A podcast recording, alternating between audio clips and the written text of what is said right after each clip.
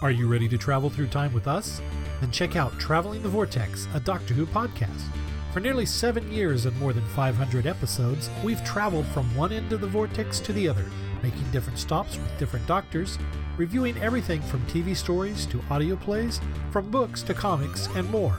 Sean, Keith, and Glenn take you on a journey through 50 plus years of Doctor Who episodes and spin off materials. You can find us wherever you get your podcasts, so be sure to check us out. And now, we're a proud member of Direction Point, a Doctor Who podcast network.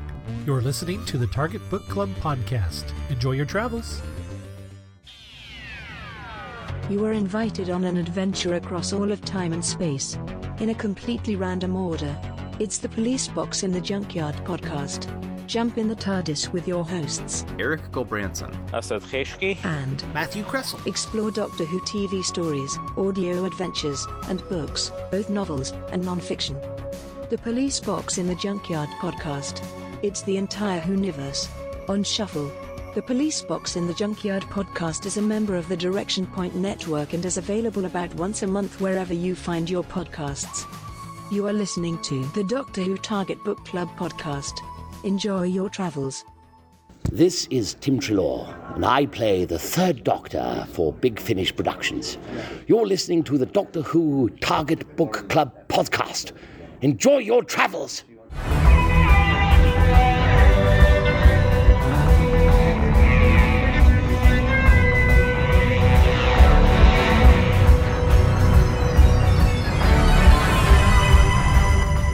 Hello, fellow time travelers, and welcome back to the Doctor Who Target Book Club, the podcast on which we undertake the dreamy task of discussing in story order all the Doctor Who novelizations. It's not that dreamy, but you know. My name is Tony Whitt, and today we have an equally dreamy three person discussion panel, including our so called expert who's been a Who fan since 1979. That would be me. I guess that makes me the dreamiest. But we also have our intermediate level casual fan who's seen several episodes and has not previously read any of these books until these podcasts. And this time it's the dreamy Dalton Hughes. Hello, Dalton. hello, hello. I'm just thinking about the Dream Girls now, so thank you. oh, okay. Well, I hope that's a good memory. no, it is. It is. maybe even a dreamy one. And finally, there's our semi novice fan, one who has seen little to none of the original series and has not previously read any of the books except for the ones that we've done for this podcast. And this time it's the wise and witty and not at all nightmarish Alyson Fitch Safreed. Hello, Alyson. Hello. I, I could be doing Tegan. I could be doing Nyssa. I could be doing any number of impressions. yes, that's true. That's true. I thought you were just so offended that you were shocked into silence. No, no, no. I was trying to snore uh, piggishly. Did it work? No, I didn't hear you. Oh, you didn't hear the snore. No. Oh, wow. Okay, it must have been filtered out as white noise. Let me try it again. Okay, that's better. Is it really? No, not really, but still. Do you want me to do that again? No, no, we'll just Okay. leave all of this in because Oh, it's much more entertaining For whom? for everybody, but especially for me. If you like what you're hearing, please check out our Patreon page at patreon.com forward slash DWTargetBC. Depending on the amount you give per month, you receive, among other possible goodies, mugs and t shirts with our logos on them, at least until I rearrange the uh, gift scheduling. Just like giving to PBS, but not a Target book. Since we know you have so many of them, you store them all in the dark places of the inside. Though how you fit them all in there, I'd rather not ask. Just to say thank you for being willing to help us stay on the virtual air. Man, what if PBS started giving out Doctor Who Target books? That's how I got mine. Really? Yes, Huh. I told you that story, didn't I? I must have been sleeping. I'm sorry. Well, I don't think you were on that episode. Was she on Horns of Nimon, Dalton? I don't think so. I'm not sure. No, probably not. But yeah, that was my very first Target novelization, and it was gotten as a uh, PBS promotion. Nice. So yeah, that's why I say that. And as usual, I'd like to thank our regular patrons. Bart Lammy, Rick Taylor, Toby Bengelsdorf, the Video Junkyard Podcast, the Doctor Collectors Podwa- Podwax, the Doctor Who Collectors Podcast, that's definitely staying in. Hans Wax, Stephen Pickering, James Sumnall, Dave Davis, Simon Painter, Joseph Middleton Welling, and Louise Dennis. Thank you all. Thank you, everyone. Thank you. Thank you. We also have our Goodreads discussion group where you, the listener, can discuss upcoming books and previous podcasts. You can find us there at tinyurl.com forward slash Y7K MASPR. In fact, we expect you to. We continue our discussion of Peter Davison's first season as the Doctor as we discuss Terrance Dicks's novelization of Kinda. Without further ado, here are some fast facts. Doctor Who Kinda, adapted by Terrance Dicks from the script by Christopher Bailey, that aired from 2 182 to 2 982, published by Target Books in March 1984. As of this recording in March 2023, this title is currently out of print. It is available as an abridged audiobook, 126 pages. You would never know it from this novelization, but this is one of the most highly regarded stories from the Davison era, despite or maybe even because of various aspects of the production. The production order is still a little screwy. So, Visitation, the story that follows this one, was actually made before it, making this Davison's third story before he would film Castrovalva.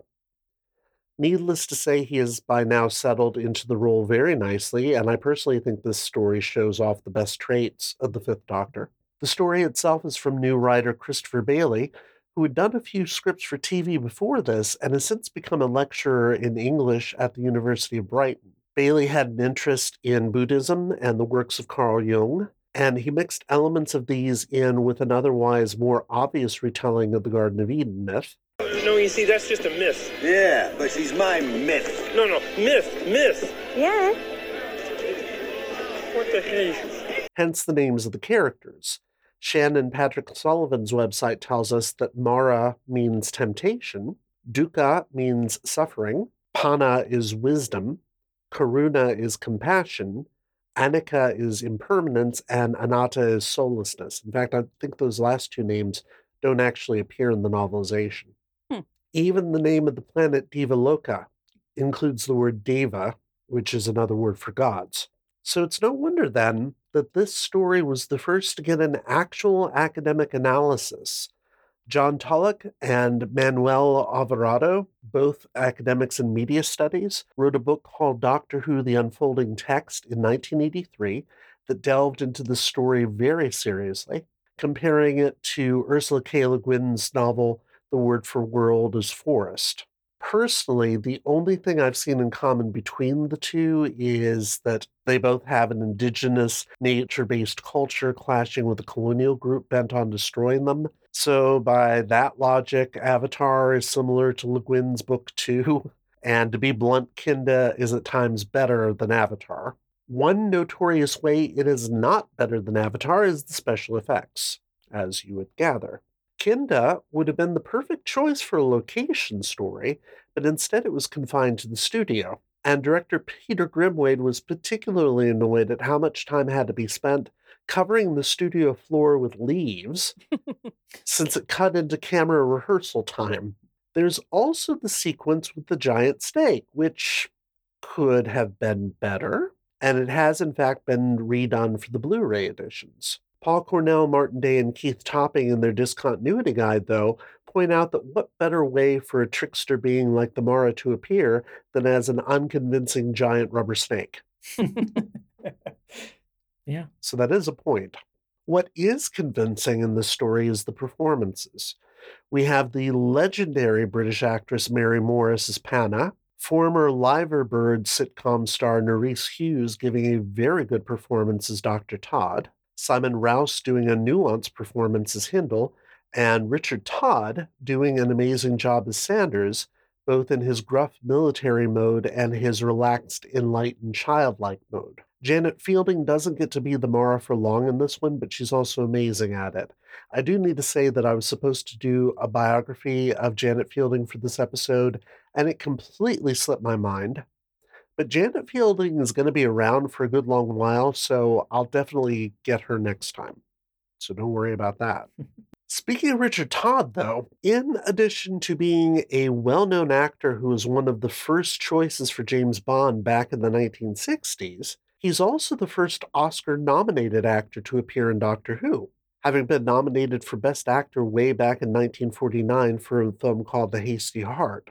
This is probably why our latest bit of Waterhouse trivia gets so much attention. Apparently, Matthew Waterhouse, being in a bit of a self deprecating mood after making some mistake or other, joked with Todd that the thing to remember about television acting is not to look into the camera. Davison overheard this and apparently took him seriously, thinking that the stupid, barely legal actor was trying to teach an Oscar nominee how to act. I personally give Waterhouse the benefit of the doubt on this one. After all, he had given Davison grief about Davison's acting previously, and I could see Davison blowing the story out of proportion just to get back at him a bit. So, yeah. I feel like we're going to get things like that for every story. Yeah, but not for long. so let's have a dramatic reading of the back cover, shall we? Alyson, we haven't had you do one of these in a while. All right. Nothing could disturb the serene peace of the planet Devaloka, or could it? An expeditionary force from Earth is dangerously out of control, and it's not only the peaceful race of the Kinda who are at risk. A gentle stroll in the lush jungle leads the Doctor and Adric to an unexpected confrontation and puts them at the mercy of a maniac. But it is Tegan, lulled to sleep by mysterious wind chimes, who comes closest to the real danger that threatens not only her sanity, but the existence of the whole planet. Yes. So, Dalton, what was your first impression of this book? well, again, lovely photo cover. This one looks like the doctor is waiting on his chance to use the futuristic Zoltar machine. Um, so that's just yeah first instinct from the picture the name kinda uh, we've joked about saying kinda so kinda doesn't really like evoke anything much for me but then kind of reading the back of it talking about this lush jungle this kind of idyllic place it felt again like we're gonna be doing another colonialism story yes, indeed. and we are, but this one kind of goes in a different direction.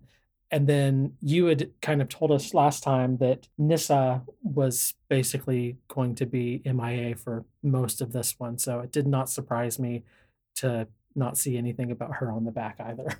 Mm-hmm.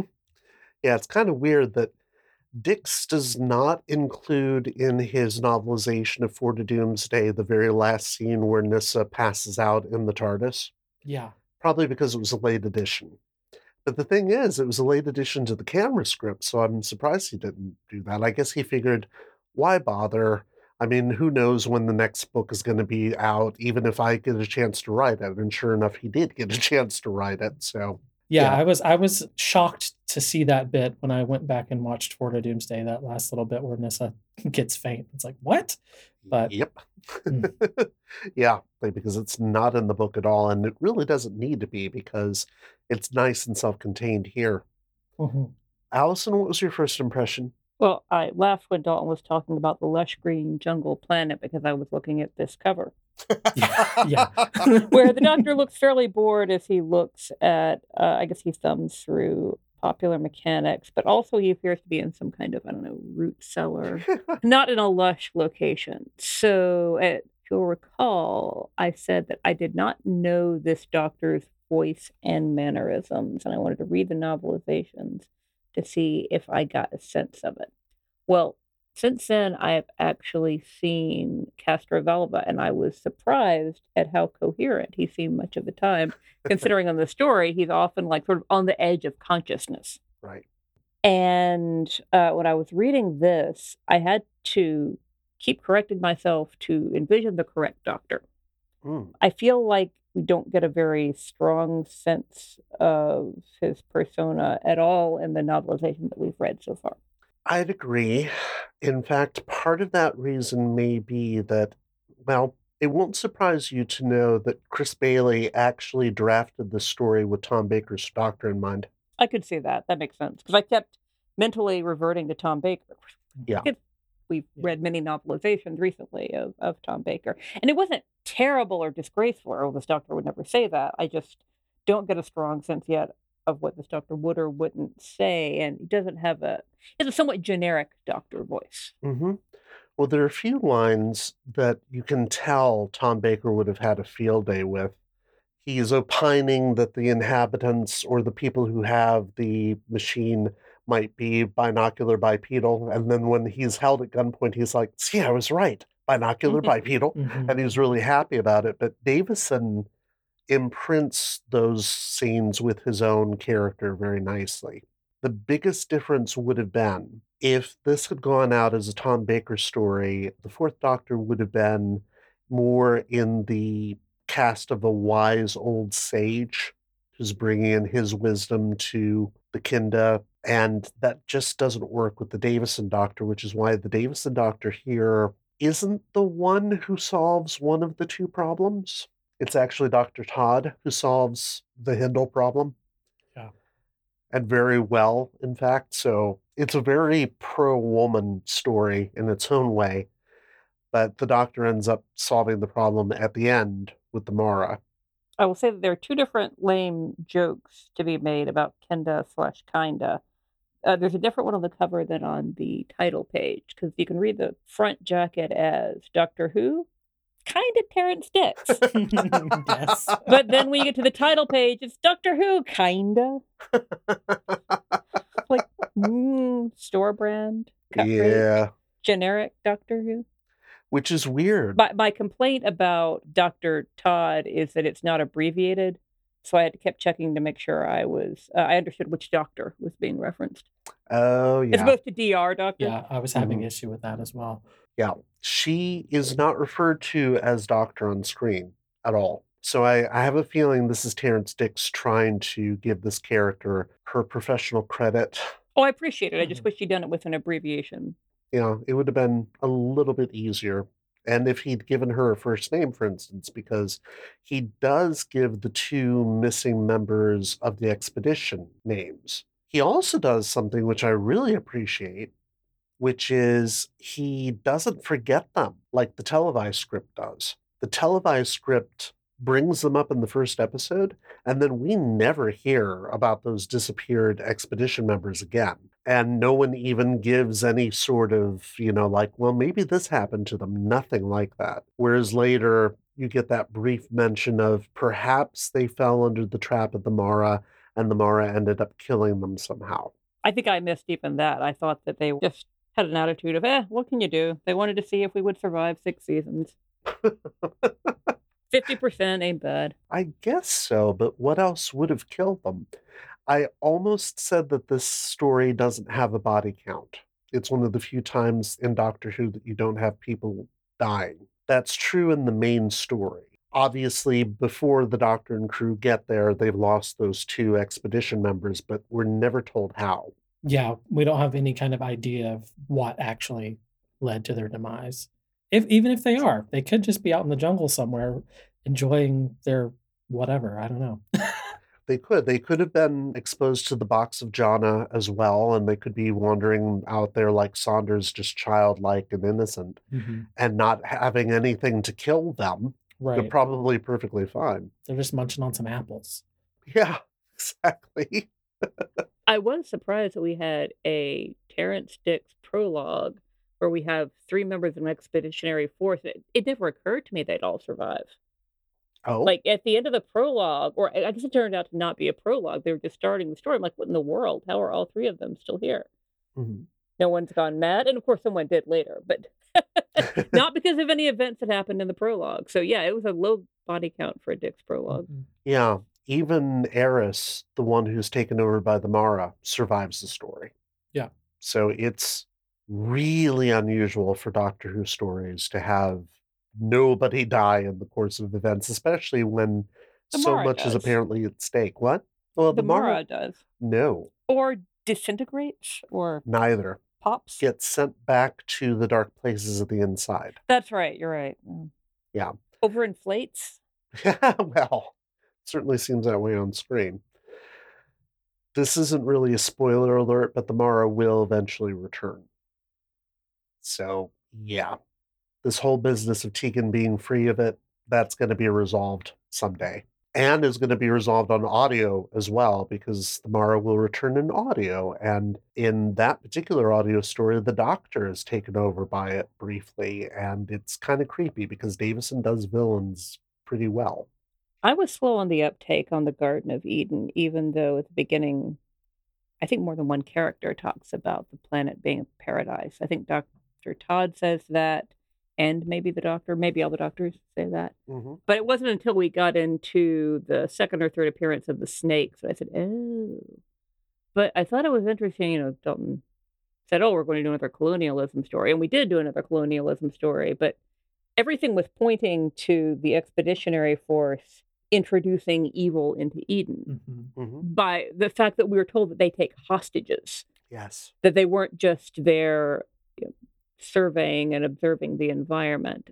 But then we had a, a third party who introduced corruption, which was interesting. Or introduced corruption, and yet the third party is endemic to the planet. Like the Mara had been there for a long time and hadn't gotten around to being able to introduce the corruption before because there hadn't been an appropriate bridge. Am I understanding that correctly? Something like that. Yeah.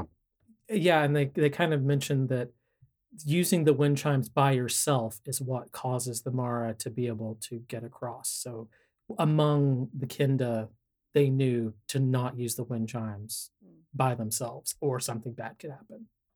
Yeah. It's also defined as an unshared mind, Mhm. meaning that if someone non telepathic Right. tries to go into that dreaming, Yeah. they're in trouble.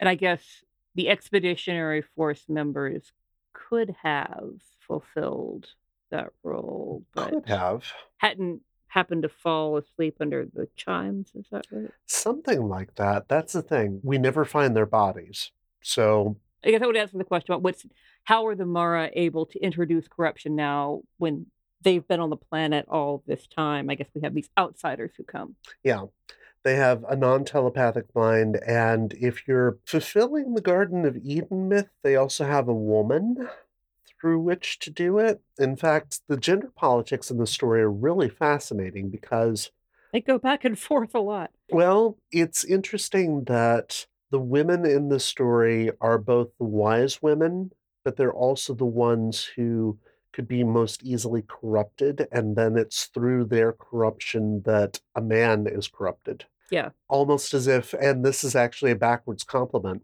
that the Mara seems like it prefers women, if only because women on this planet are the wise ones and therefore are easier to corrupt whereas all the Kinda are pretty much in a state of innocence, i.e., they're not wise, they're innocent in their ignorance.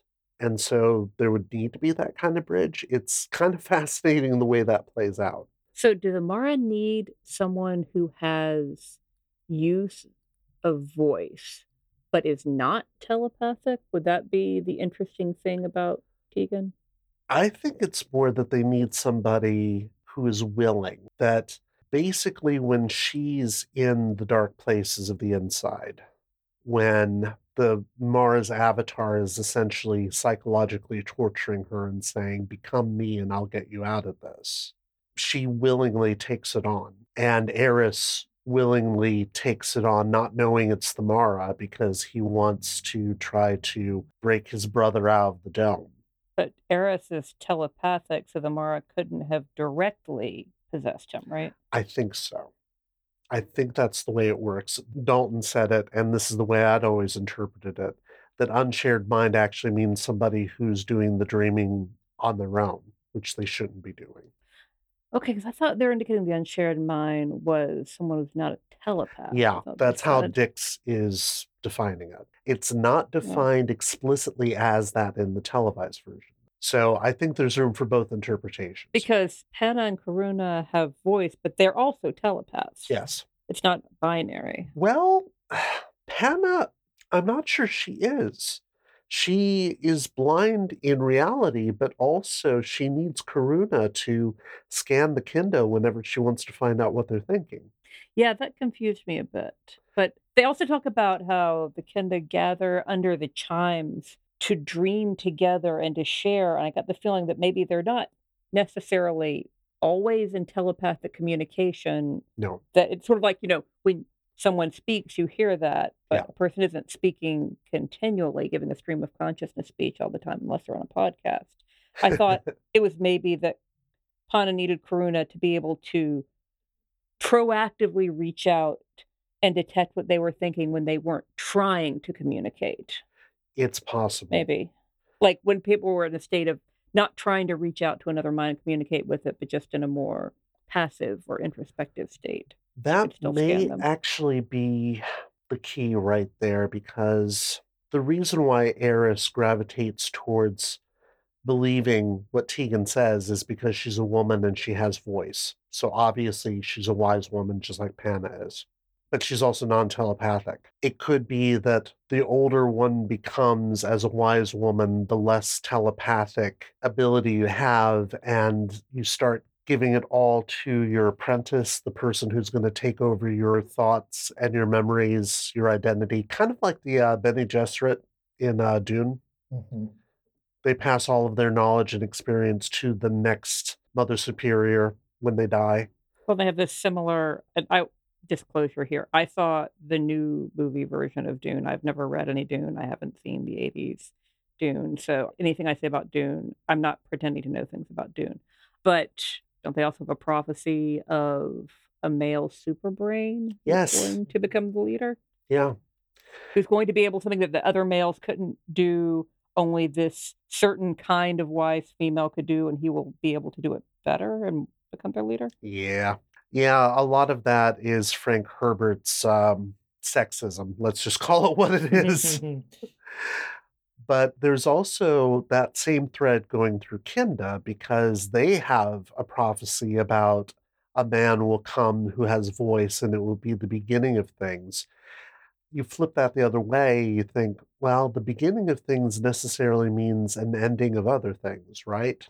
The whole thing is about the wheel of time, and it's all about civilizations rising, civilizations falling if a man comes along who has voice, that is going to be the beginning, but it's also going to be the end. And it almost is for the kid Kidna civilization because Aris almost takes them to the edge of their ending right there.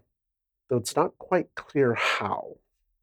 I think this is the part where I struggle the most in understanding the larger context of clocks. And the Mars start the clocks, Yes. and this cycle of the things that are ending, the things that are beginning, what could have happened, and what actually happened. I was a little unclear on. That goes back to Buddhist teachings and the idea of being on the wheel of reality and the fact that we don't live one life, but we live several lives. And the entire purpose of trying to reach enlightenment is to attain an escape from that wheel, to achieve, I believe the term is samsara, though samsara might actually be the term relating to the wheel. Come to think of it, it's been a while since I had my um, Indian religions class, but it comes down to that essentially this idea that you're trying to escape that wheel and the clock turning over and over again and being cyclical. That history itself is a cycle of things beginning and things ending. And the Mara is essentially that form of evil that causes history to happen. History itself is not necessarily a good thing. As a matter of fact, the reason the Kinda are so innocent is because they're in this form of innocent stasis. They don't have to have civilization as we know it in order to simply live. They are taken care of by their planet. They don't need anything else. They seem to have perfectly idyllic lives without being slothful about it, I guess. It was interesting that it did not seem to be a coming of knowledge that corrupted them. No. In fact, you could argue that if the Doctor and Company had never arrived on Devaloka, none of this would have happened. They still would have lost members of their expedition. Hindle probably still would have gone insane and blown up the dome, but that would be the ending for the putative colonists, not for the Kinda. So Hindle's initial breakdown. Yeah. I misunderstood at first. Hmm. Later, it was explained that it was the eye contact through the mirror Yes. that gave him this sort of control over the Kinda prisoners. That was entirely from the perspective of the Kinda prisoners. Right. I thought at first that they had somehow established some kind of psychic communication with him. On screen, it reads like that. But then I was confused that he was the dominant figure that they were literally bowing down to. And if he were drawn into their network, you'd think they would be equals or they would be the dominant one. So the mirror did explain that. But I, I guess I was reading it wrong for a lot of the story until it was explicitly explained later on. hmm And that's something that's not clear on screen either. On screen, it looks like Hindle has somehow unlocked some sort of telepathic ability he didn't have before. And it's not that. If anything, it's that the Kinda are probably able to at least read the minds of non telepaths if they choose to, or if they think there's a reason to, like having to be servile to one. Because I thought that he was having a breakdown because he was not a natural telepath and he just could not handle that. No, no, he was having the breakdown long before.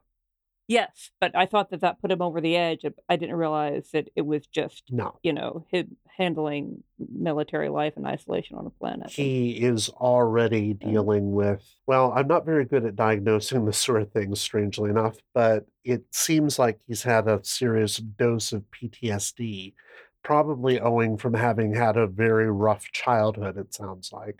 And then going into the military and having to deal with rough, hidebound, law-bound people like Sanders. Well, and he's in isolation. He doesn't have a colleague or a friend there. He has a civilian who regards him somewhat contemptuously and a superior who regards him somewhat contemptuously. Yes, Mhm. exactly. a lot of what I read out of Hindle's kind of loss of self, and also like a larger theme within the whole story, is the we versus I. Hmm. And with the Kinda, I feel like Panna at one point basically is talking about the Kinda as a we, the Kinda as a whole, the Kinda as a community and as a people. And a lot of that corruption that is coming in is from the Mara making Tegan look inside of herself, be Mhm. self reflective. Instead of seeing how she plays into the larger whole, she Hmm. is so focused on what am I? Hmm. And Hindle himself is having that issue because he too is wondering how do I fit into the bigger scheme of things? What is my role in all of this? How can I stand out? How can I please instead of being able to work together? And so that to me is kind of the whole Pandora's box that the Mara is bringing in. And the box of Jhana I saw is like a antithesis of a Pandora's box. It's basically taking away the knowledge, Mhm. taking you back to a state of innocence. Yeah. maybe the among we versus the not we. I looked at it inside versus outside. We think it's also like the part of the group versus not just not part of our group, but not part of a group at all. Yeah. And and also too Yeah. just kind of like like Tony was saying with Buddhism, kind of the idea that we are all the same. We are all part of the same system. Yes. We're all part of the same universe and energy and everything is flowing together. Mhm. And so the Mara is there to take that thought away, to take away that no, we're not the same. There are things that are different than us. There are things that are not part of what we are. So they need to be eradicated. They need to be done away with. Yeah. And also, the Mara kind of plays on someone's sense of ego. hmm Yeah. Yeah. It takes Tegan's worst aspects and brings them out. It takes Aris's worst aspects and brings them out. And that's something that if you are part of the whole and if you've escaped from that wheel of self, Buddhism is all about annihilation of the self and trying to become one with the larger whole.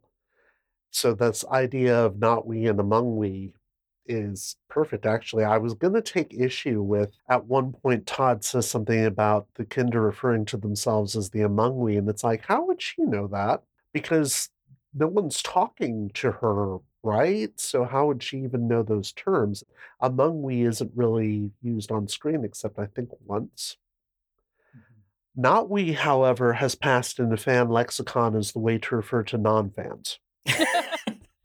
Well, so Dalton, do you think that the Kinda see the expeditionary team as not even a group, as just some individuals? Yeah. Like that they don't even form a, a we among the three of them? No, I, I think that they don't see them as being a threat at all. I don't think that they view them that way. You know, even when Aris, you know, he's saddened by his brother being taken, but all he does is kind of stare at the dome forlornly. He just kind of he doesn't have any kind of way to know to like try to fight or communicate or anything. He just he has a feeling about it that there's a connection. You know, there's a part where he says that the connection has been lost, Mhm. and that happens after Hindle has shown them the mirror. Yes. And I think that mirrors play a huge part of the story as well, because again, the mirror is a way to reflect yourself. Mhm. And, you know, there's the whole scene with Tegan being shown a mirror image of herself that makes her start having this crisis of identity. So I think that's important in kind of breaking the two Kinda that were hostages and breaking them out of, you know, they're among we state and making them realize that they are individuals by Mhm. giving them that mirror. Yeah. And we also have Aris building. I don't, wasn't even thinking about this in terms of the mirror before. We just see all these doubles build sort of the wicker and sapling TSS. Mhm. Wasn't even thinking about that as being a mirror, sort of. Yeah. And then Hindle is talking about blowing the dome to hell at the same time that Aris is also interested in a concept like that. I thought it was interesting that Aris is thinking of destroying the dome, and Hindle is thinking of destroying the dome in defense against anyone who might want to destroy the dome. He'll just destroy the dome and everything around it. But that both of them are sort of their their fancy turns lightly to destroying the dome. But I was trying to figure out if Hindle and Sanders building the cardboard town was also if they're so isolated and so hierarchical in their community or non-community of three people, I thought it was maybe them sort of building a little society like the Kinda, but then what they build is so different. Mhm. The they build is so different from the Kinda society. I thought it was maybe not one of the mirrors. No, but it's a mirror of their society. Yes. Mm. Okay. 'Cause I thought they were visualizing, you know, a large community of many people, but then when it's described, it's still very technological and hierarchical. Mhm. Yeah, and it's it's basically a mirror of what they would want their society to be. Yeah.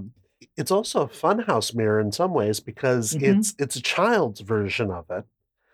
And the TSS that Aris and the others build, even though it seems like it's meant to be some sort of a fetish of the TSS so that they can control it, that's what I always thought it was when I watched the uh, televised story.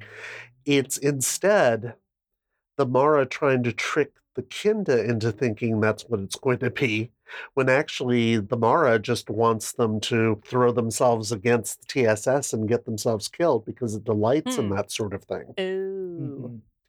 Yeah, it doesn't care whether it blows up the dome or not. It just wants to see lots of people dying and suffering. So at first, Tegan sees like two people playing chess, Yes. and then she sees the Mara who possesses her. Mhm. They're in Elizabethan clothing. Is this right? Yes. It's, it's a Mara. I thought there were several Mara. It was like a species or a category or something. But then later, I thought it was maybe referring to a singular that manifested as many. Well, here's the thing. Those two characters are Funhouse Mirror versions of Adric and Nyssa. And they represent how Tegan feels left out because both Hmm. Adric and Nyssa are very intellectual and kind of snooty about it. And at the very beginning of the story, they're playing drafts, well, checkers, basically. Unless drafts is very different from checkers, in which case I'm sure somebody will let me know in comments. but when she sees these characters in her head and sees the funhouse version of them, they are kind of snooty and haughty in the way that she Hmm. seems to associate in her own mind with Elizabethan times. Because this has got her way of dressing, obviously. And they act as if she doesn't exist, which is possibly the way she feels that this and Adric treat her.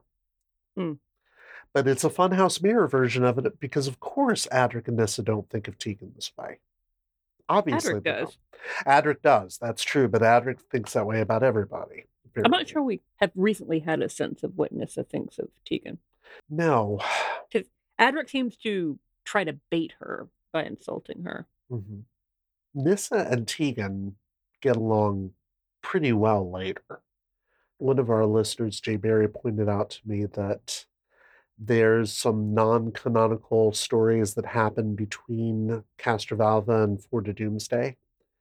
And one of them not only cements some of these relationships, but also explains why they're so tense with each other at the beginning of Four to Doomsday. And it could very well be that that's the sort of tension that Tegan sees herself in with these two others. But she doesn't feel like she's part of it. Well, and we haven't seen, you know, her and Nyssa in conflict, but it does make sense so that she would feel intimidated because they talk math together in a way that she cannot follow. Yeah, that's precisely it. Even if I would say if even if only Waterhouse is being a dick about it. Oh, sorry, even if only Adric is being a dick about Well, it. six of one. well, I I guess I do feel badly about all the negative stuff we've had about him because it's been it's been 40 years. He should be able to live it down by now. yeah, I would tend to agree. I I hate to think about being known my entire life about my behavior in my late teens. Yes, but then every once in a while, even in recent interviews, he'll say something that I just cannot forgive him for. And it's like, oh, for heaven's sake. Well, he's old enough now to know better. Yeah, when when we finally do get to his final story, I'll I'll tell you the thing that kind of made me think, oh, hell to the fuck no, that he has said about his character in relation to the others. But We can't just tease that and then make us wait for weeks. sorry, I'm gonna have to make you wait for weeks. You don't have to. It's a choice on your part. It is a choice, and I'm choosing to make it. Getting back to this whole bit, though, of what Tegan feels in relation to herself with Nyssa and Adric, it's all down to insecurity. And the Mara is playing on existing insecurities she has. In fact, you could almost think that that male Mara figure that appears to her might even be the doctor. I never thought of this before, but yeah, there are three of them. Well, so I thought that he was one Mara and she had seen three, and there was implication that there were more. I guess I'm asking: Is the Mara a singular, or is the Mara a, a group or a species? it's never quite made clear because Panna refers to them as they at one point. So maybe little column A, little column B, but Mhm. I tend to think of the three figures that Tegan sees, in addition to herself when she's in the dark places of the inside, as representations of people she knows in the real world. So the male Hmm. figure is distrustful version of the doctor, and those two playing chess are distrustful versions of Nyssa and Adric. Okay, I thought it was going to be like we've seen in so many Star Trek episodes, a member of a very powerful, intelligent species who decides to go mess with lesser, less. Let me say that without a lisp. Lesser species. It's hard. Yeah, Decide to go mess with the lesser species and then gets in trouble for it at Yeah. the end. But that's n- not at all the story they're telling. no, the Mara are the closest thing to actual evil spirits or entities or gods that we ever get in the Doctor Or the devil or Lucifer. Yeah, Yeah. they're never explained away as some aliens like the demons, for instance, that we got back in the Pertwee era. They're never explained that way. They're not alien intelligences who've decided to be devils. They are devils. Yeah, I, I kind of took it too as the Mara may not even necessarily be anything. The Mara is an idea. The Mm, Mara is, you know, that nagging thought in the back of your head that's telling you to do something bad, that's telling you to be someone bad, that's telling you to go against who you identify as. And, you know, again, that mirror, the, you know, we're talking about the Funhouse mirror, Adric and Nyssa and Doctor that is in Tegan. That's all her mind showing her these versions of these things mm, that at some level she feels this way about. She feels insignificant to them. She feels belittled by them. She feels that she doesn't live up to their standards of her. Hmm. And so the Mara is just that thing in her that again like comes out when she wakes up and whether or not it's a real thing or it's again it's like this idea that she passes on to Aris Mhm. somehow. I don't know.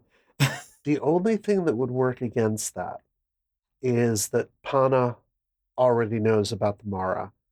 The doctor says he's heard legends of the Mara. But it could be a phenomenon, I guess, Yeah, Yeah. it, it rather could than an be. entity with a consciousness. If that's the case, though, that would mean we would have seen the Mara far more often before this.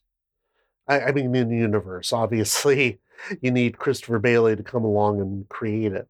But yeah, that's that's almost creepier, isn't it? Because if it's some sort of manifestation from Tegan's own subconscious that resides in everybody, ooh, ooh, that's that's creepy.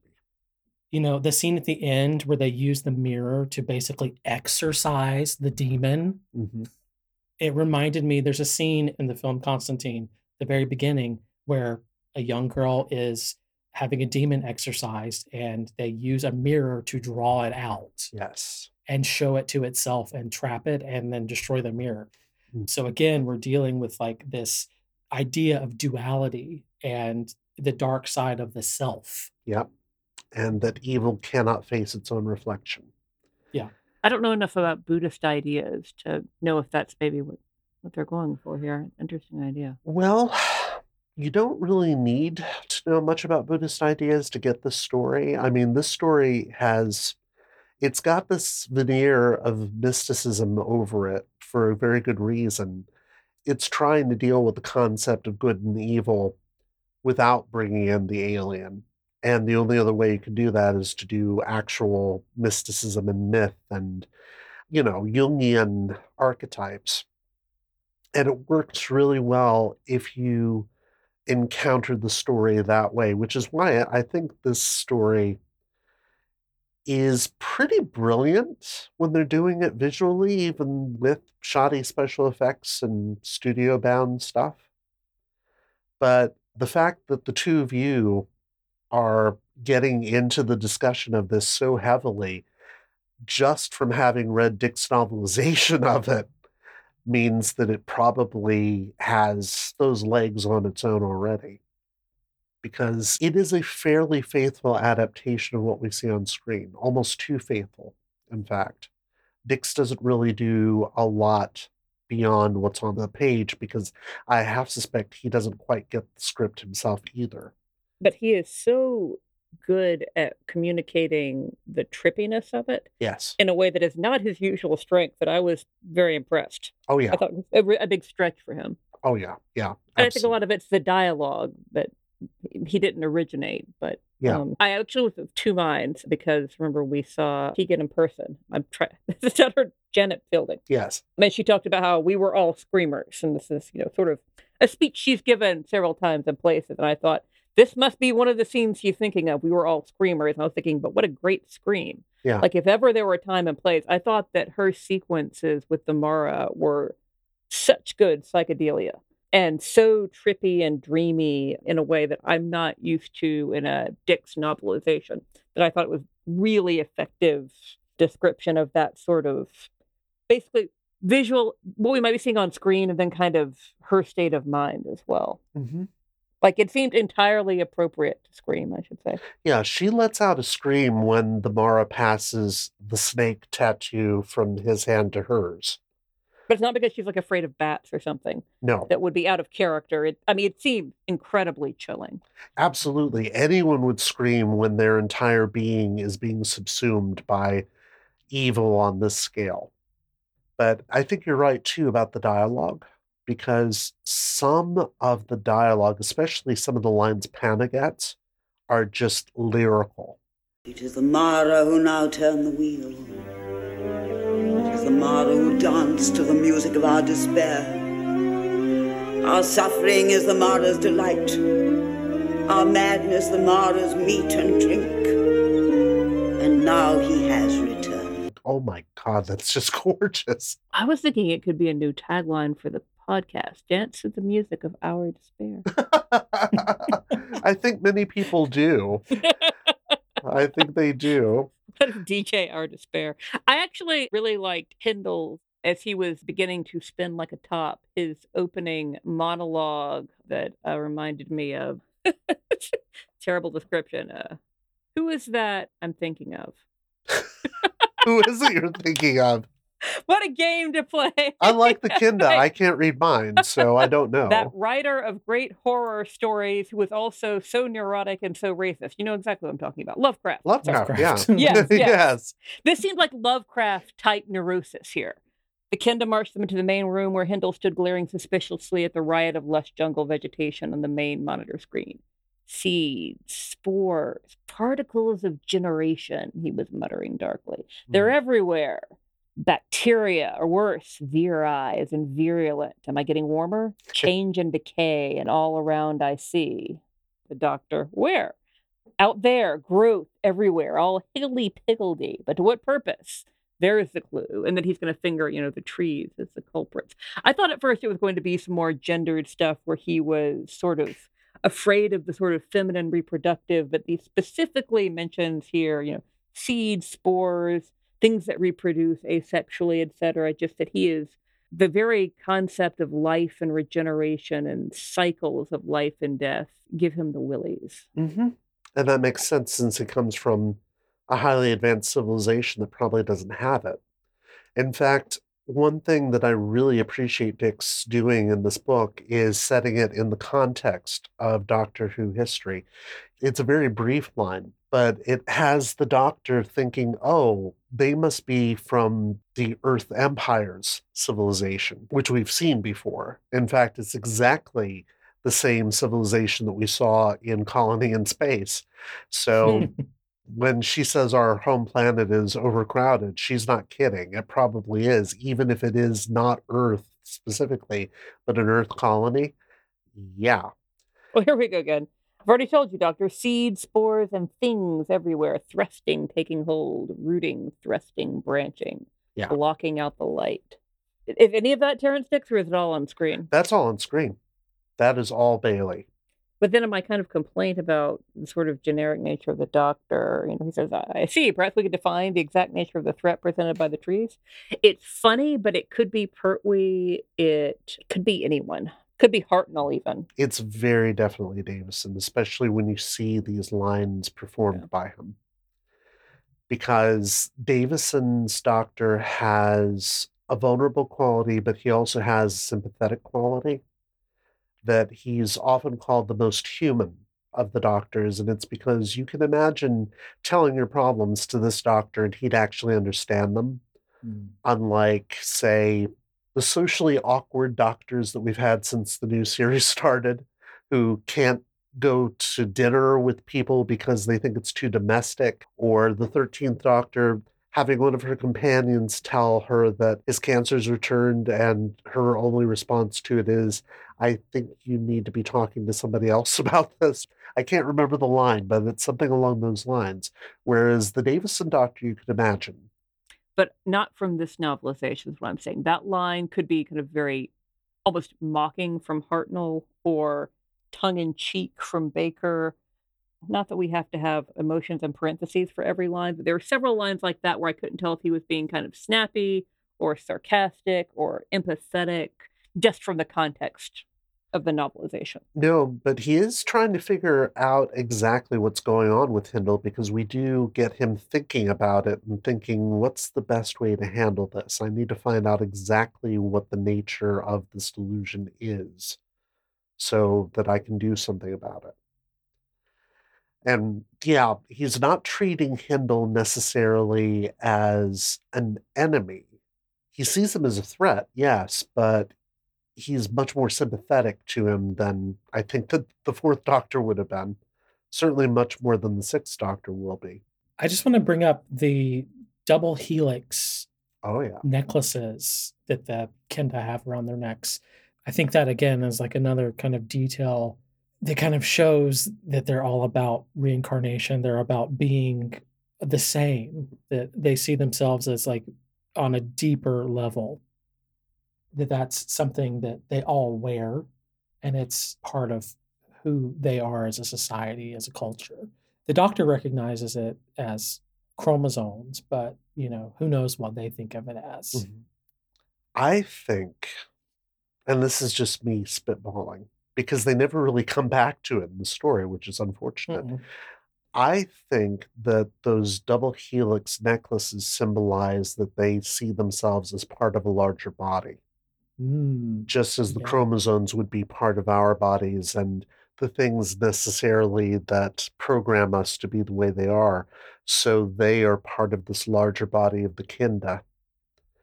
But this is also how the Mara thinks of itself or themself. Mhm. This first exchange that Tegan has with them or with it. She's pointing out to the male apparition who ultimately sort of possesses her the snake. She asks why he wears it. And she says that the old couple playing chess wore the same design. They would. Why? Because we're the same. The same as what? Each other, said the young man as he laughed again. They seem to have a sort of corporate and individual existence that seem closer to the Kinda than to the expedition or to the TARDIS contingent, Mhm. which is not what we would expect from the baddies. Yeah, that's a that's a tricky one because that probably goes into what we were saying about the Mara. Is it an it or is it a they? And it seems to have aspects of both, but it's still singular in a way that the Kinda are not. But they do have individual names yeah. and oh, they have, you know, a sibling relationship, life cycle. They do have some individuality. They do, but it's still in a very community-based form. Karuna, for instance, says that Aris is one of her seven fathers. Yeah. So there's this idea that Someone said it's kind of extravagant. Yes, which is one of the best lines. Yeah, exactly. But it also shows that even though they probably have sexual relations in exactly the same way as we do, meaning that there is one person who donated sperm or what have you, there is that community sense of parentage. So they're still individuals, absolutely, but it's a very fluid kind of individuality. For that matter, Karuna is going to become the wise woman because Panna's knowledge, experience, and personality are going to move directly into her once Pana dies. Indicating they do still have some kind of social hierarchy. They Yes. have at minimum at least one wise woman at a time. And I thought the implications were maybe it's sort of a class or a council, but we only see the one. Uh, Well, Dicks has made kind of a mistake. So something like certain of the women have the voice, but we only see two. That's just it. In the televised version, it's only Panna and Karuna who have it. That woman who explains the prophecy to Karuna in the book is not on screen. Hmm. That scene is done with one of the men coming up to her and telepathically giving her that information because when the Kinda communicate on screen, there's this little sound effect, which is really quite nice, that it indicates that they're communicating. So that was Dicks essentially trying to get that information out through dialogue, but he kind of makes a misstep there because it implies that there's more than one or two wise women at a time. And it's like, no, no, no, not all the women among the Kinda have speech or voice, rather. Mhm. So I can see where that would get confusing. This is something that seemed confusing to me, but maybe I'm just failing to grasp another instance of mirroring here. Is that mm-hmm. both Hindle and Sanders are said to descend to a childish state that's very much like what they personally were as children, not just childishness as a concept, but to their personalities, where Hindle was the bossy kid and Sanders was much more submissive and complacent among a friend group. But Sanders looked into the box, right? Yes. So Sanders looked into the box, which should send him to a state of not just childhood, but innocence. Mhm. But Hindle's just having an independent psychological event, right? Like any of us could have worse is. circumstances. Perfect. Yeah. So is it just coincidental that Hindle is also reverting to a childlike state, but he was not a pleasant child. Yeah, he's not reverting to a childlike state because of the box in any means. He's reverted to it because it's almost like a safety mechanism, I think. He's not wanting to go out the dome because the plants are out there. Well, is it another mirroring situation where they're both in childlike states, but Sanders is in a more sort of dreamy, pleasant childlike state of, oh, let's do a creative project and have fun and all get along and cooperate. Whereas Hindle is the petulant child Possibly. who wants his own way, is fearful, is dominating. Is the antisocial one. Yeah. Yeah, that Like that a, mirror of two different kinds of childishness, maybe. Yeah, that would be the only way to relate those two to each other. Because Sanders isn't just, he's not just submissive, he's cooperative. Like he helps complete the project. He doesn't just sort of sit quietly. But he also is submissive because at a few points he says, as you say, you're in charge.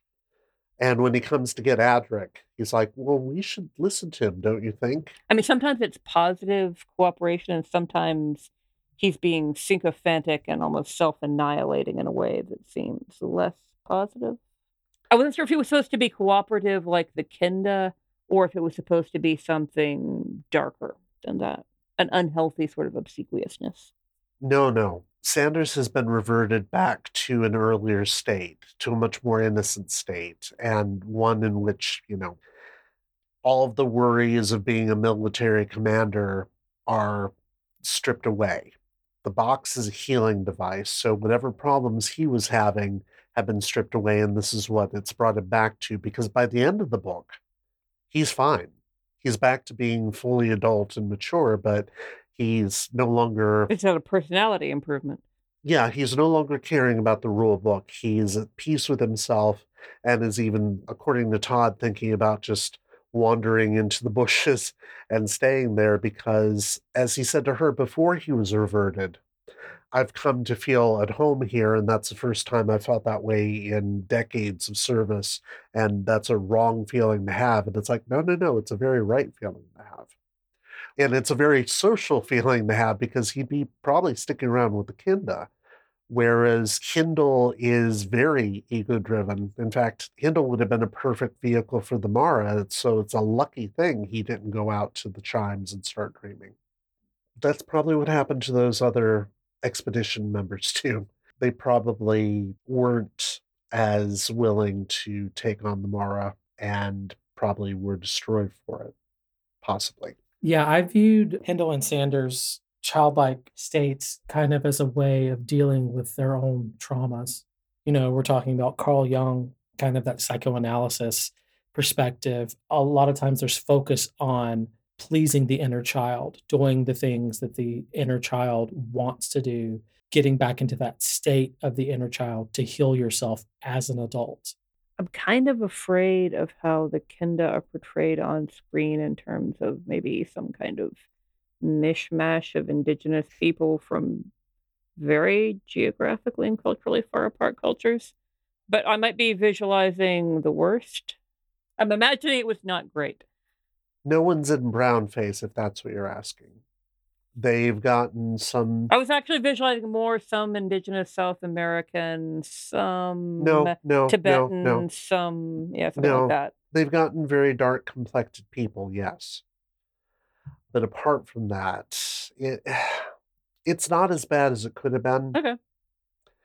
Mary Morris herself, who played Panna, is about as far from that as you could get, but by that point, a very wizened old woman, so she fits perfectly well in that. But yeah, it's not ideal. It could have been worse. You can definitely see the story being about a group of noble savages, but they're not savage, which is the key thing. And the nobility isn't so much nobility as it is just pure innocence and a lack of any sort of evil impulse. a lack of any sort of well that's not true i was going to say a lack of any sort of threats we're told that none of the animals are threatening none of the plants are threatening they have a continual harvest they don't even have to work very hard to cultivate but they do have Right. the mara so i guess they do have some sense of a threat. It's just they know how to avoid it. which is probably what keeps them in line because they know quite deliberately and specifically what can happen if they go and do unconnected dreaming, for instance, or if they give in to their darker impulses. They probably know better than anybody else. So is there an idea with the starting of the clock that they go through this cycle periodically of the Mara creating some kind of corporeal connection I think so. and then they somehow overcome it? I think so. I have to say I think so because there's so much in the basic plot to unpack. And it's nice to have a plot that is so unpackable as this. I mean, compare a story like this to Four to Doomsday, which is basically just Drek. And you're like, oh, why can't more Doctor Who stories be this seemingly deep, if not actually deep? hmm It's very nicely done. One we had that was seemingly deep and then not actually deep recently was one where we were introduced to Adric and we had the cycle of evolution and basically a species ascending to a higher form over and over. Not a higher form like spiritual plane, higher form, Mhm. but developing to a more advanced form of life over and over. Right. And then I, I kind of ended up on the side of we're meant to think that we've seen something very flashy and insightful, but it really doesn't make any sense. But the impression was created, and here the impression is created that we're seeing something very impressive. I'm not sure it's true, but at the same time, it's impressive to create that impression. Yeah, yeah. I'm speaking cyclically in the spirit of the story we've just read. I'm not sure it's profound, but it does a great job of creating the impression that it's profound. And Doesn't I am it? thinking about whether or not it's profound, and there is something to that, as opposed to the previous story. I'm forgetting the name of it. Where do Full circle. full circle where they were trying to do that with a scientific concept instead of a more religious or psychological concept. Yeah, the two stories do kind of feel similar to each other in their own ways, except the one has a higher body count and this one doesn't. Yeah. I would rather have something like this where they hint at the idea that things are cyclical, that things have happened before without being explicit about it and leaving us with a lot of loose threads that don't lead anywhere Yes. the way Yeah. that Full Circle did. You know, we had a lot of questions about what was going on there, not a lot of answers. This one feels very in the mode of the philosophical aspects that we're already being given. It wants us to think about things. It doesn't want us to have a hard, quick, easy answer. Mhm. So allowing us to come up with our own thoughts, feelings, interpretations is totally the philosophical part of it. Yeah, it's very much a mythical kind of story. Mhm. And Yeah. the trippy dreaminess works to smooth over things. Absolutely. I adore this story. I really do, despite all of its, you know, seeming flaws on screen. I would definitely suggest watching the story on your own now that you've read the book because it just stands out from everything around it so mm-hmm. beautifully. What do we think of the trickster and his doll? I love that. Yeah, I was just going to say he was the other mirror that I forgot to mention earlier. Mhm. Mm, Mhm. the doll. Yeah. And this idea that you have a male figure who doesn't speak and yet is able to stand in for an innocent trickster, a trickster who doesn't mean to do you harm. Yeah. It's meant to make you laugh. Yeah, that's going to be a mirror image of the Mara. hmm Was he called the trickster on screen? Because he doesn't actually do the things that we're used to that character doing in a story. No, he's not called that on screen because none of the characters are, because most of the characters, except for Aris, aren't even given names.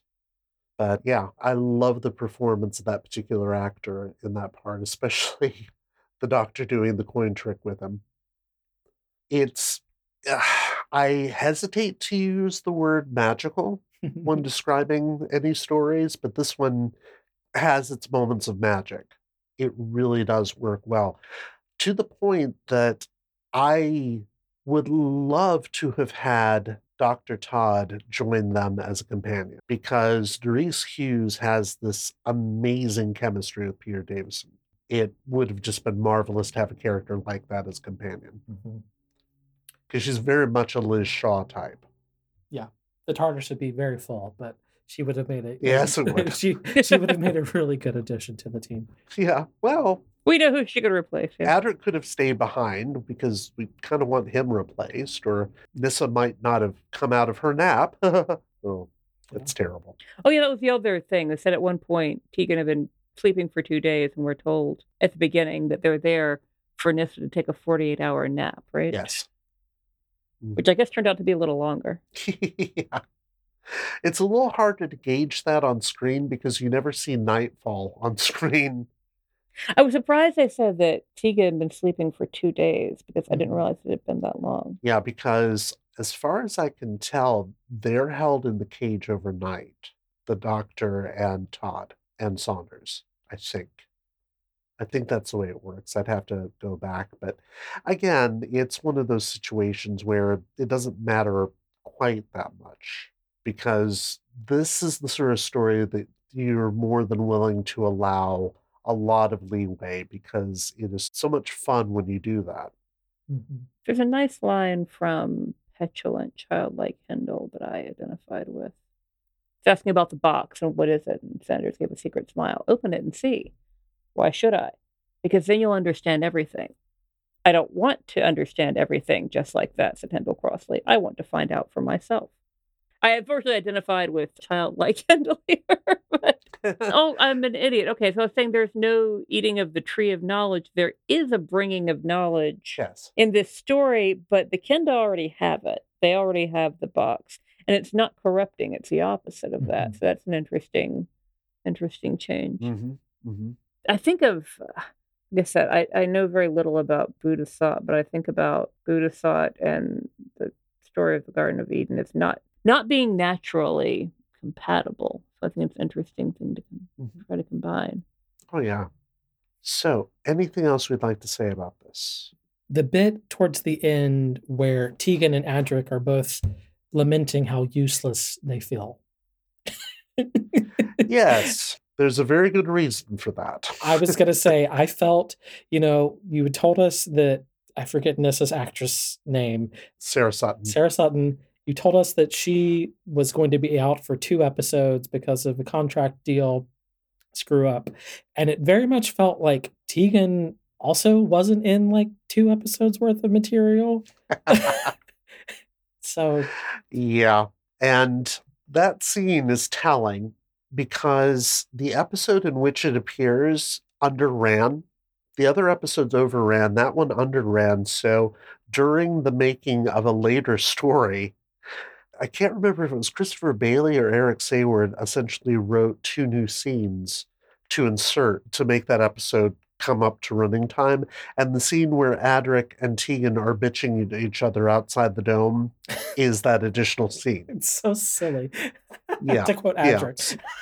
yeah, it really is because the entire time they're saying, "Oh, it's so useless. It's such a waste of time." It's a useless scene because it's meant to waste time. Mm-hmm. And Dicks, of course, plunks it right into the book without any sort of comment, just saying, "Yep, that, that was in the script. I'm going to put it in here too." Yep. And it does stick out like a sore thumb because of that, doesn't it? It's like, why is this here? Uh huh. It's there just to fill out the pages. That's it. How's the quality of the cardboard tone? it's cute.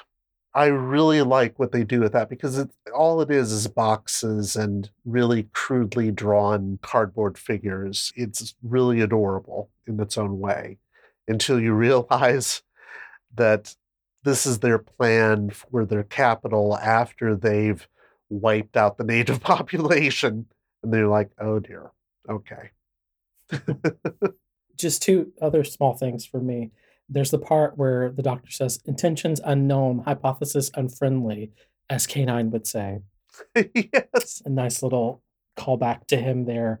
And then there was a part where the doctor basically tells Hindle not to hurt Adric. and he says it in a tone that Hindle just immediately backs off on. Yes. And that's something that the Fifth Doctor is pretty good at. He seems harmless, sensible, someone that's not going to do you any damage whatsoever, and you can push him over, but you can only push him so far. And then suddenly there is this rod of iron, and you're like, oh, Yeah, that bit I got the best kind of indication of how this doctor is. Like you said, he is very easygoing, he is very laid back, but there is a limit to that. Oh yeah. oh yeah. And you do not want to try those limits. Yeah, that's how anybody who's written the Fifth Doctor and the books has tried to depict him. He's possibly the one who is the most deceivingly easygoing of all of them. Mhm. because yeah, you don't want to try him or he will fuck you up. all the while while panicking while doing it generally. Which is just hilarious. Okay, so if the curse is not knowledge of good and evil, Karuna says to the doctor, We're free of the Mara now and of its curse. He asks, What curse? The curse of time, said Karuna. It is the Mara which starts the clocks. Mm-hmm. So they're outside of time? I feel very stupid on this one. I I don't really know. I think in that case that time is being associated with what we would think of as civilization and the accruement of history. History is generally just a list of wars and deaths, whereas what would happen if people didn't have wars? What if people didn't have advancements? What if people just stayed in a state where they didn't have to worry about anything? Sort of cycle of birth and death and agricultural seasons and Yeah. What would need to be recorded? Why would time matter? And it probably doesn't matter to the Kinda. It's probably why the idea of those timepieces going off and the alarms going off is alien to them because they don't really need anything like that. All they know of time is that people get older and that certain trees have certain fruits at certain times of the year and other trees have other fruits at other times of the year and they never have to worry about when. So I, I think that's a lot of it. I wonder if that is part of why the time that has elapsed is kind of this amorphous thing. Mm-hmm. You know, we we don't ever get a feeling that two days has passed, but the doctor and Adric tell Tegan she's been asleep for two days. Although, in fairness, I feel like that was a lot of Doctor Who stories. about how much time has Right. passed? It's like three hours or a week and a half. Mm-hmm. Yeah, I don't know if it's intentional, but it's it's interesting to think about. As I say, I think you're. I think you're right that the specific thing about wanting Nyssa to sleep for 48 hours is that in the episode, Yeah, specifically. and then f- telling Tegan she's been asleep for two days. After she wakes up, yeah. I guess there's also the idea that Nyssa's in the TARDIS. Time can work differently and flow differently there, but Yeah, but it's been two days. So whether all this business with the kid had happened or not, the doctor, Adric, and Tegan would have been on the planet for two days regardless. but Tegan wasn't asleep the entire time. She's around for you know various adventures at the end. So I got I thought it was drawing attention to the fact that Nyssa was experiencing a little different passage of time inside the TARDIS than they were on the planet. No, I don't think there's anything in that. I, I think it's convenient rounding up because the entire story is meant to have something of a timeless quality, and it does. Apart from the fact that when you're watching it, you can pretty much tell it's made in a BBC studio in 1982. Well, you were talking about leaves being spread on the floor. I was thinking of, I think it's an episode of the Andy Griffith show where it's supposed to be hunting in the autumn. And I just assume now that the whole episode looks like they're hunting in North Carolina, actually in a studio. Yeah, yeah. Probably not the aesthetic they actually had on screen. No, no. Well, because like I said, the one that I actually have seen since then is Castrovalva, which which actually is filmed partially outside. Yes. So I actually did imagine a lot of this episode being filmed a lot like that. Uh, I wish they had. I really do. But the thing is, if they had done that, the only scenes they could have done in studio would have been the one set in the dome because everything else would have had to be outside. Yeah. And I'm not sure what that would look like because at this point, they're still doing almost all of their location work on film. So you're going to have that disconnect of going outside and everything's on film, and you go inside and everything's on videotape. Mhm.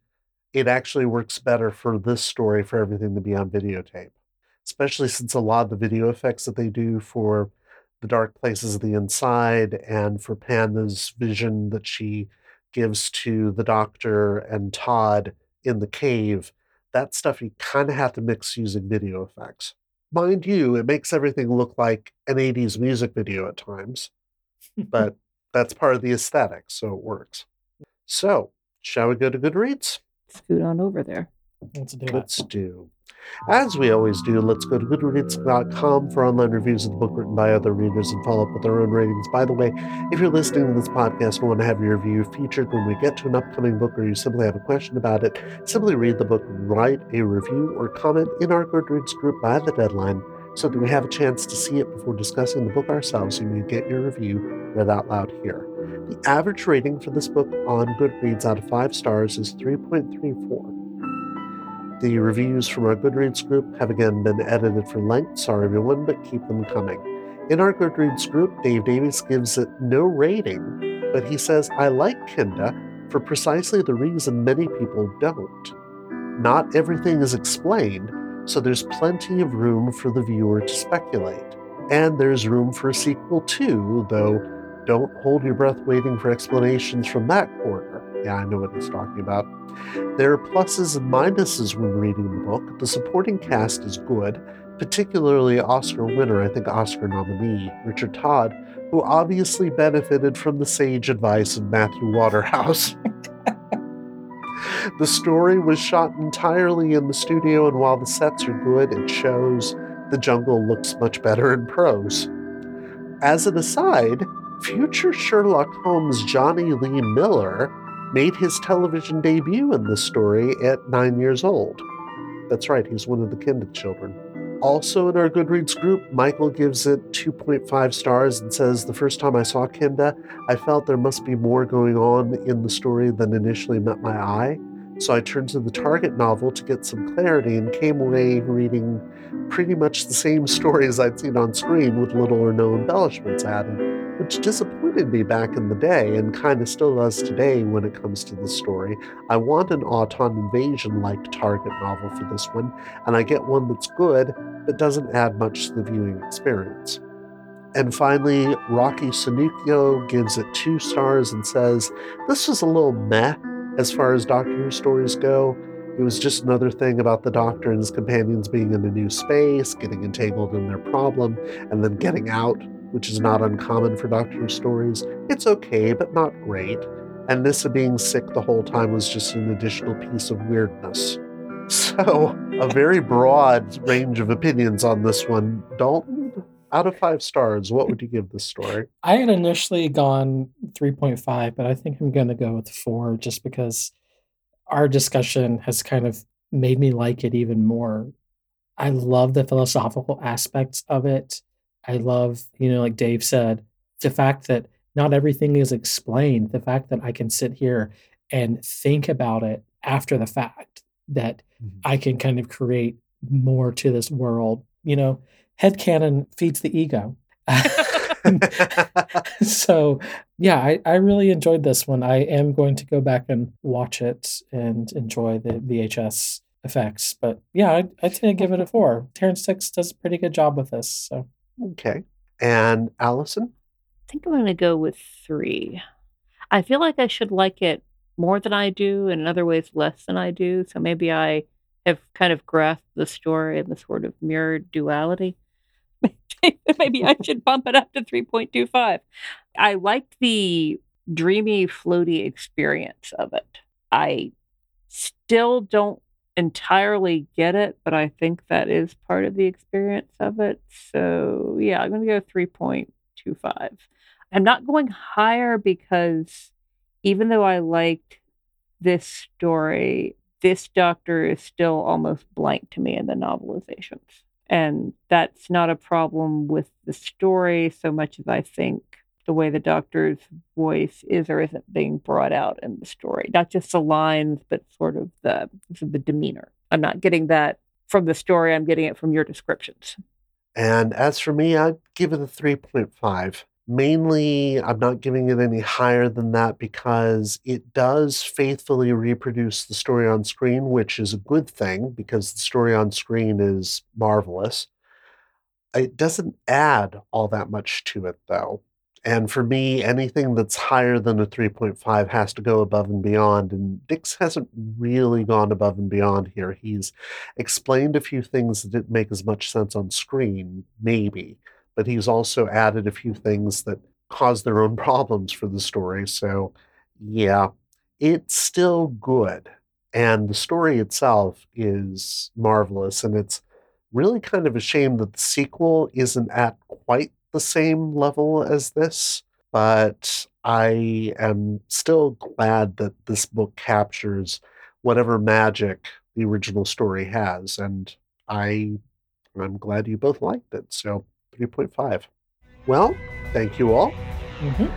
And thank you, fellow time travelers, for giving us your valuable time. Next time, we're joined by Jim Sangster for a discussion of Eric Saward's novelization of The Visitation.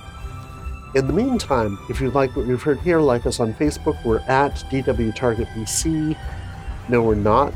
We're on Twitter at DW Target BC, or subscribe to us via the podcast provider of your choice. If all else fails you, and it inevitably will, email me directly at emperadolic@gmail.com with Target Book Club in the subject line so I don't ignore it. Thank you very much for listening. Stay safe and enjoy your travels. Bye bye. Bye. Bye.